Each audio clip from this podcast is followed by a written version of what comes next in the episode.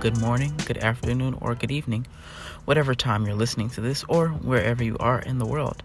I am Miles Butler, and I'd like to welcome you to the WII podcast, or Y, as I like to call it. I'd like to welcome you to my space, where I talk about all things. Today, in the first episode, we'll be doing a deep dive into the depths of true crime, the yet to be solved case of Jaliek Rainwalker. Is this a case of adoption or abduction? Find out more here on Why. Jaliek Rainwalker, a young boy, was reported missing from his New York residence on the morning of November 1st, 2007. Authorities don't know whether to believe the case is truly a missing persons case or a case of murder. Jaliek Rainwalker was born on August 2nd, 1995, into a troubled life. He was mixed of African American and Caucasian descent. His mother was a drug addict with uses of alcohol and cocaine, vicariously causing Jaliek to develop behavioral issues, such as outbursts and mental issues that would cause him to have a hard time developing relationships. Also, it can be assumed that the instability of his home, or lack thereof, contributed to his mental issues. He lived in six foster homes for his duration of time in foster care. It is reported that Jaliek spent most of his childhood moving from home to home as he was a foster child. His two consistent homes were the Schoen family. Jody and Larry Schoen were the foster parents of Jaliek for four years. The family had planned to adopt him, but he became violent with the family's daughter when he was seven. Due to this unfortunate event, the Schoens decided not to adopt Jaliek. Unfortunately, the next family he was adopted by brought about even more trouble for Jaliek. And after the Schoens gave up on Jaliek, he was adopted again. His new family would be the eventual cause for Jaliek's quote unquote mysterious disappearance. And this really brought about a lot more trouble for this young man. Stephen Kerr and Jocelyn McDonald adopted Jaliek after the Schoens. The Kerr McDonald residence, sorry, residence had four children. There were three biological sons and one adopted daughter. Jaliek being added to the roster, making him the fifth child. Jaliek's living conditions were quite different than most of us are used to. His family lived a quote unquote non traditional lifestyle. They lived without running water or electricity as they thought this condition was better for the environment, and they themselves considered themselves environmentalists.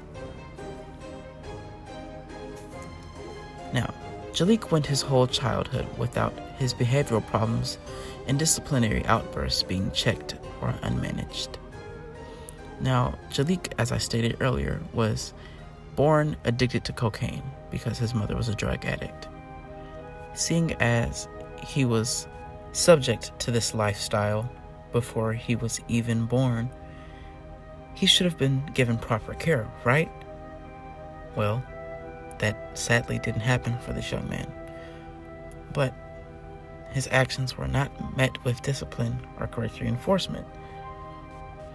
There are reports of him getting violent with his peers. It is reported that he threatened to rape one of his classmates, making him subject to harsh discipline at home. Assumingly, this is what led to his overall downward trajectory. Jaliek becoming too much for his new adoptive family to handle. Kerr and McDonald wanted to give Jaliek back to the system. When this idea was proposed, the adoption agency said that it wasn't legal considering the adoption was binding. Since there was no option for them to give Jaliek back, they were given the alternative for him to go to respite home or care. For those that don't know, respite care is a place where unpaid caregivers send their clients for a break due to the exhaustion from their work.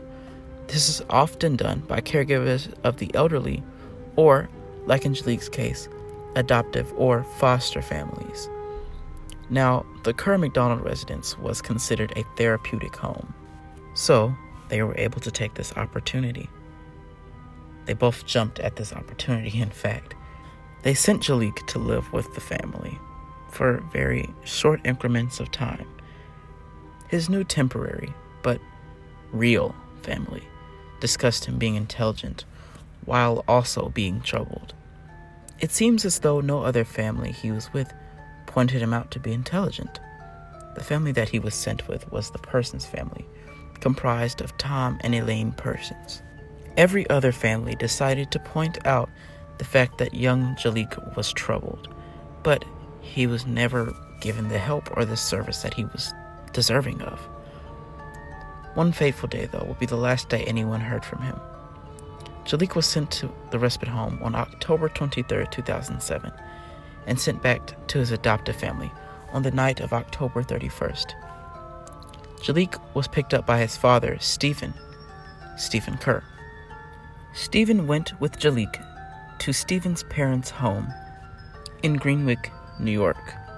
However, on the morning of November 1st, Jaliek Rainwalker was reported missing by his adoptive father, Stephen Kerr, said to only have left behind nothing but clothes stuffed under the bed to make it look as if Jaliek was still there, and a goodbye note.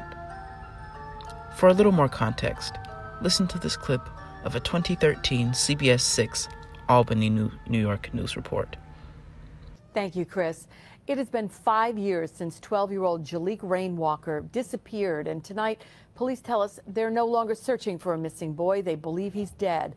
The Cambridge Greenwich police chief says the status of this case has been changed to a probable child homicide, and they want to speak with Jaliek's adopted father, who was the last person to see the boy alive. Jennifer Luecke has more on the case from Cambridge tonight. It's a hard day. It's a sad day. Um, we you know, have always held out hope um, that, you know, Jaliek is alive and would, would be coming home um, to his family. For Jaliek's grandparents, hearing the word homicide is horrifying. This is really hard. I mean, we want closure. We need closure. Um, but you know it's been five years and um, it's another holiday season and it makes it really hard. The 12 year old was last seen with his father, Stephen Kerr, having dinner at a restaurant in Latham. The next day, he was reported missing. Investigators say there is no indication or evidence that Jaliek ran away. They believe he was killed. In the days following his son's disappearance, Stephen Kerr said this I believe deep in my soul that my son Jaliek is alive and safe somewhere. But weeks later, he moved his family to Vermont and stopped cooperating with police. If you did nothing wrong, if you have nothing to hide, why don't you cooperate with law enforcement to help find your son? The Cambridge police chief stopped short of calling Kerr an official suspect. I'm hoping that uh, after the five years that they'll be able to come and answer some questions Police have found the jacket that Jaliek was reported to have been wearing the day he disappeared, but they won't say where or when they located it. CBS 6 has also learned that cadaver dogs were brought in to search a building in Troy on Tuesday. This is not a cold case. The leads have been coming in. We're at, you know, 500 and some odd leads in this case. This is just something that came up recently that, that we felt we had to um, thoroughly investigate. While the questions continue about what happened to Jaliek, his grandparents, who no longer have contact with their daughter, son in law, or other grandkids, hope that someone will come forward with new information. Jaliek's grandparents have decorated this holiday tree for him here in Greenwich, and they say, well, all of the holidays have been difficult since he's been gone. This one will be the hardest. We drove by cemeteries, and my heart was breaking because there are markers for people there's no marker for our grandson. We just want a marker. We want to know where he is and what happened to him. In Cambridge, Jennifer Lukey, CBS 6 News. The Cambridge Greenwich Police Department is asking anyone who might have any information at all that could help this case to give them a call right away. Now, speculations have, of course, arisen as to whether Jaliek actually went missing. Jaliek was supposedly suicidal and homicidal before he went missing. While this may be true, authorities wonder why this information was even brought up.